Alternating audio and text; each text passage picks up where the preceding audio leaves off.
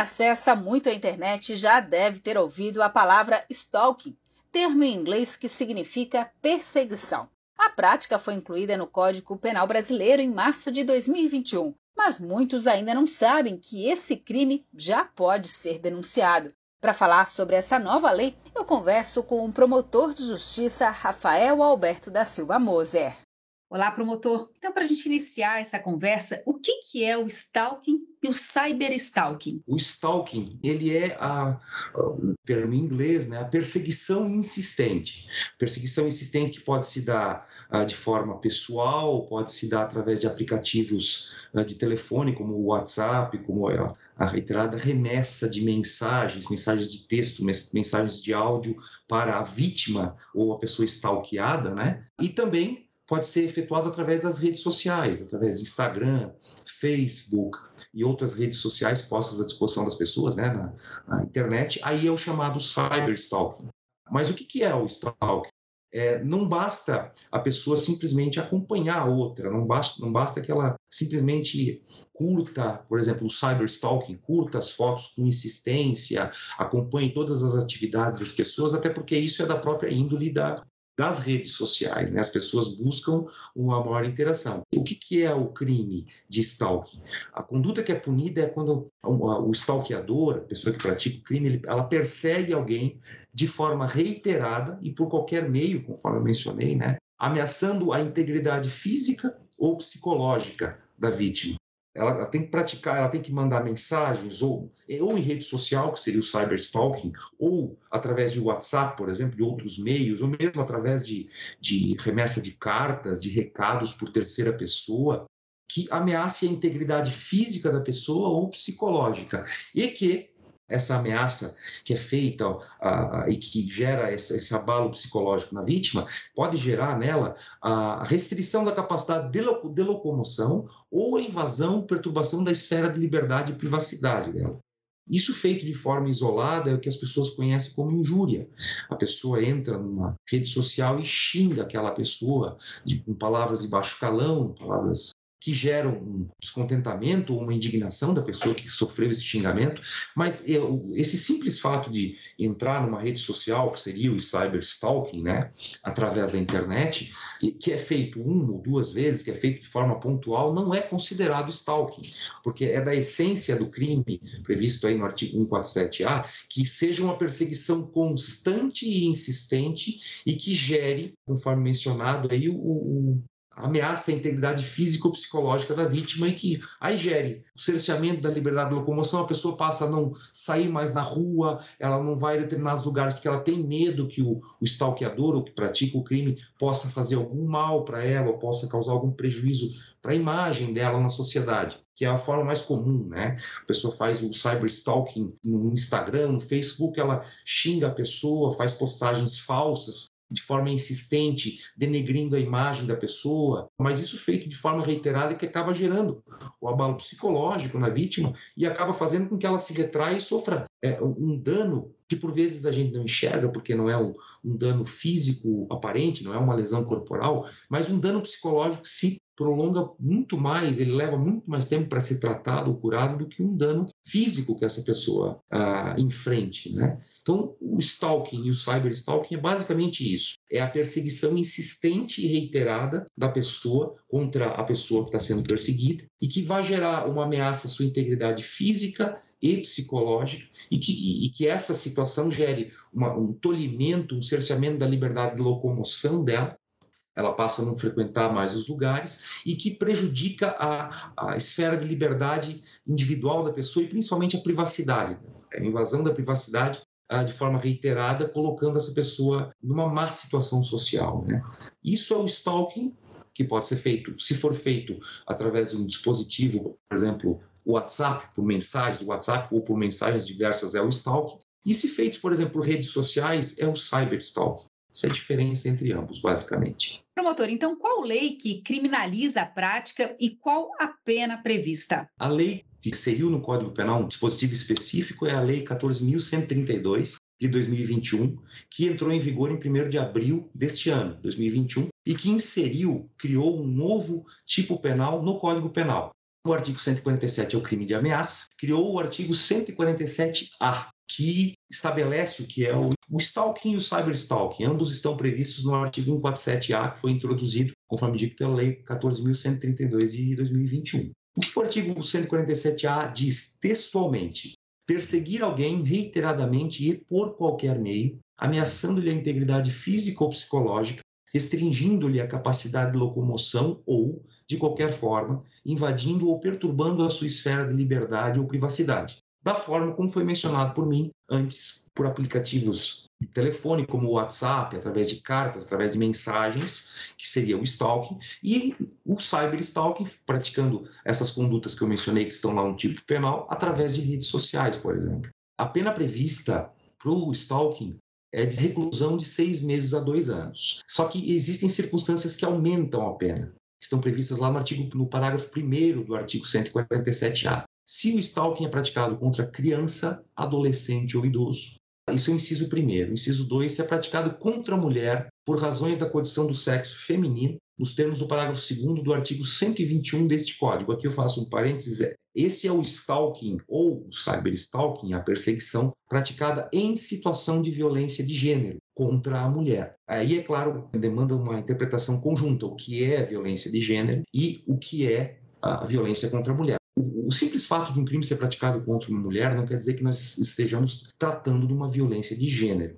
A violência de gênero exige que o, o, praticante do delito tenha uma relação íntima de afeto com essa pessoa, com a vítima, com a mulher. Seja marido, seja companheiro, seja namorado e, mais importante, seja ex-marido, ex-companheiro, ex-esposo dessa mulher que está sendo vítima dessa perseguição e também nas circunstâncias em que há, em que há convívio, a, a coabitação, homem e mulher convivem no mesmo ambiente familiar e a mulher se encontra numa situação de hipossuficiência ou de vulnerabilidade diante desse homem, no caso, um irmão mais velho contra uma irmã mais nova, que vivem dentro da mesma moradia, em que haja uma relação de dependência entre eles, ou quando há uma relação de parentesco entre o perseguido e a perseguida, entre a filha, por exemplo, filha adulta, que é o, geralmente o caso clássico, e o pai que passa a perseguir psicologicamente essa mulher, mesmo sendo sua filha, mas porque é, ela resolveu ter uma vida diferente do que ele acha que ela deveria ter e acaba causando essa perseguição psicológica.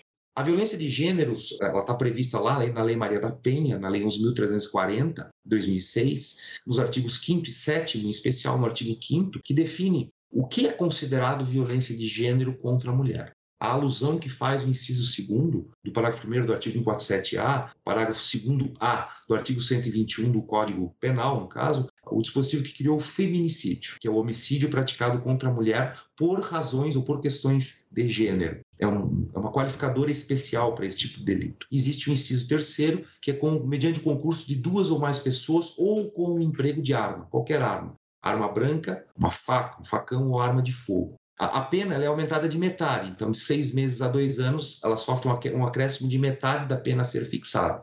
Se o juiz fixa, por exemplo, a pena de seis meses, esses seis meses é aumentado de metade e pula para nove meses, se for praticado nessas circunstâncias que eu mencionei anteriormente. É, é, bom esclarecer também que o parágrafo 2 do artigo 147-A, ele estabelece textualmente que as penas do crime de perseguição, elas são aplicáveis sem prejuízo das correspondentes à violência. Então, se a pessoa pratica o stalking ou cyberstalking contra a mulher em uma situação de violência de gênero, tá? E em determinado momento dessa perseguição ele agride fisicamente essa mulher, ou priva a liberdade dela, pratica, por exemplo, um crime de cárcere privado, ele responde pela perseguição, pelo stalking, e também responde pela lesão corporal qualificada e pelo, pelo eventual cárcere privado que ele impõe à mulher. Esse crime não exclui a prática dos outros crimes e a pessoa responde por todos.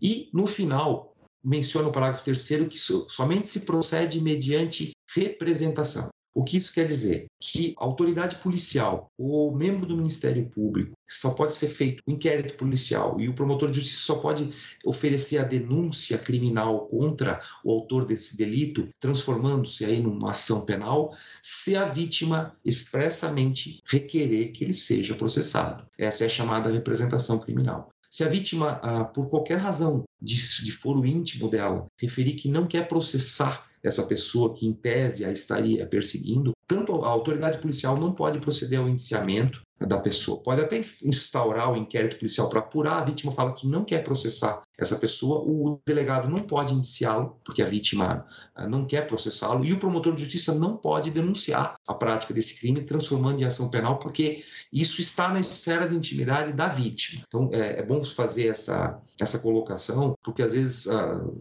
se tem notícia da prática de eventual crime de ameaça, ou no nosso caso específico, de perseguição insistente, ou o termo em inglês, stalking, e por que essa pessoa não respondeu a um procedimento criminal ah, no fórum, foi julgada pela prática desse crime? Que por vezes a vítima não deseja que essa pessoa seja processada, por questões de foro íntimo que aí não cabe. Não cabe nem ao promotor de justiça, nem ao delegado a questionar. Isso está, isso está na esfera de intimidade e decisão da vítima. Seja ela mulher, seja ela homem, porque o, o perseguido no stalking, também para concluir, é, não é só a mulher. Se for a mulher em situação de violência de gênero, conforme eu mencionei, existe esse agravamento da pena de metade da pena fixada. Mas o homem também pode ser vítima de stalking, praticado por eventualmente outro homem, algum desafeto que gere essas mesmas circunstâncias é, previstas no tipo, tá?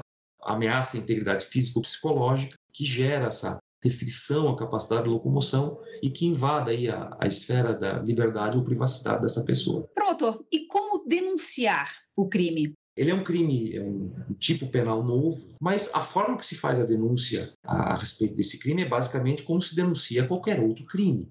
E hoje em dia existem muitos canais de acesso às autoridades competentes para apuração desse tipo de crime, de uma forma facilitada, por exemplo. Por certo, nós vamos enfrentar o crime de perseguição mais comumente em situação de violência de gênero. O ex-marido praticando contra ex-mulher, ex-esposa, ex-companheira, ex-namorada. Mas, assim, da mesma forma como é denunciada a violência doméstica, através, basicamente, existe o DISC 180, já cai num canal ah, apropriado com pessoas capacitadas para fazer, inclusive, o levantamento de toda a situação, endereço do crime, testemunhas. É uma espécie de ouvidoria né, que colhe as declarações da, da própria vítima, que faz a, a denúncia, ou de um vizinho, por exemplo, e encaminha para a autoridade competente, no caso, para as delegacias de polícia especializadas, no caso de Chapecó, a Delegacia de Proteção à Mulher, e também encaminha as promotorias de justiça especializadas para a análise do tema. No caso de Chapecó, também eu posso exemplificar, a 12ª Promotoria de Justiça.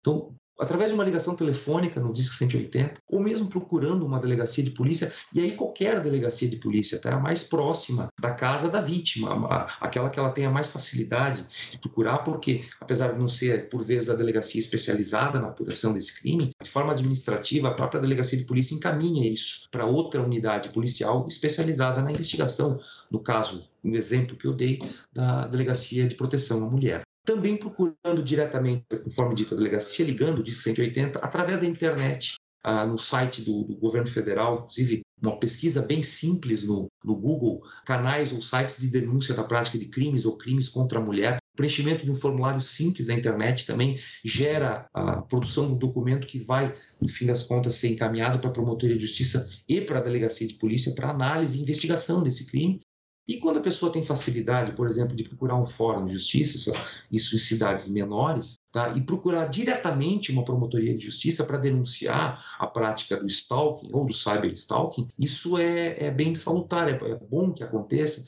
porque a pessoa vai conversar diretamente, por vezes, com o promotor de justiça que vai apurar o caso que vai uh, requerer eventualmente a investigação do caso e a instauração de um inquérito policial, porque é ele que vai eventualmente depois oferecer uma denúncia criminal contra o stalkeador, ou contra a pessoa que pratica o crime de perseguição incessante, né, o stalking. Uh, todas as promotorias de justiça do Estado elas estão abertas ao público em todo o período em que o fórum está aberto e todos os promotores estão à disposição, inclusive, para fazer o atendimento dessas vítimas, que por vezes, eh, às vezes ficam um pouco receosas ou um pouco acanhadas de procurar uma delegacia de polícia, que a gente sabe que às vezes é um ambiente um pouco mais intimidador para a vítima. A vítima, às vezes, já está abalada psicologicamente por razão de uma conduta que vem se protraindo no tempo, né? E procurando a promotoria de justiça, o atendimento às vezes é feito de uma forma mais íntima, mais direta, mas preservando aí a intimidade da vítima e, e dando um pouco mais de tranquilidade para que ela possa relatar do que está sendo vítima, né? Qual a espécie de perseguição, possibilitando aí inclusive a oitiva de testemunhas, requisição de material, inclusive das redes sociais, da internet, que vão comprovar o crime de perseguição insistente praticado. Mas a forma de denunciar e os canais de denúncia eles são bastante amplos hoje, o que facilita bastante, inclusive, para um, um, parente efetuar uma denúncia quando percebe que alguém muito próximo está sendo vítima de perseguição ou de ameaça insistente de um ex-companheiro ou mesmo de um, de um conhecido ou de um amigo. E é bom que se frise que todas as pessoas que fazem a denúncia de qualquer canal, via telefone, via internet ou procurando a autoridade policial, obviamente, desde que não seja vítima, elas têm a identidade preservada. Né? Há indicação de testemunhas que têm contato direto, mas se a pessoa preferir ficar anônima, ela quer só denunciar, a prática do crime é garantida. Essa, esse anonimato a ela, é claro que para a apuração do crime nós vamos ter que ouvir testemunhas, mas a pessoa pelo menos ela indica a prática do crime e dá o alerta do que precisa ser investigado.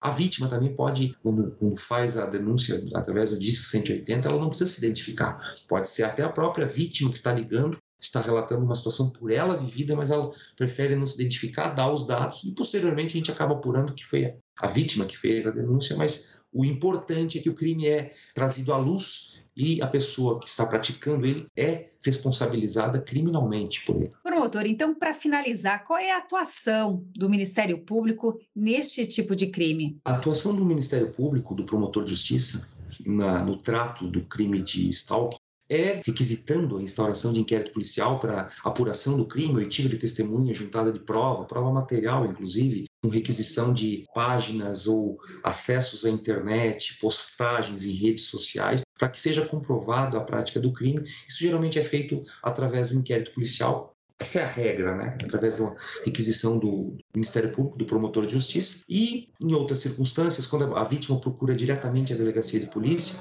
o delegado de polícia, através de portaria, instaura o inquérito policial, faz a apuração do crime, ouve testemunha, junta prova material do crime e encaminha ao Ministério Público.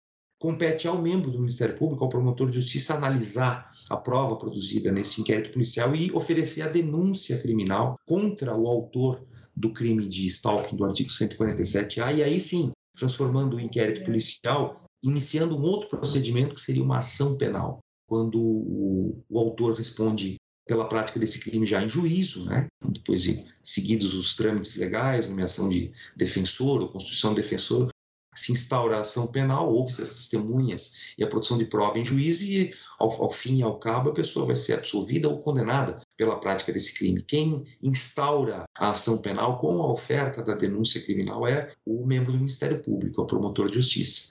Em vindo em uma, em uma situação diversa, havendo necessidade de outras provas, quando o inquérito policial é encaminhado, por exemplo, ao promotor de justiça, ele pode determinar, ou pode requisitar a produção de novas provas para que seja comprovado de uma forma mais ampla a prática desse crime e depois analisa uh, se oferece a denúncia criminal ou se arquiva o inquérito policial.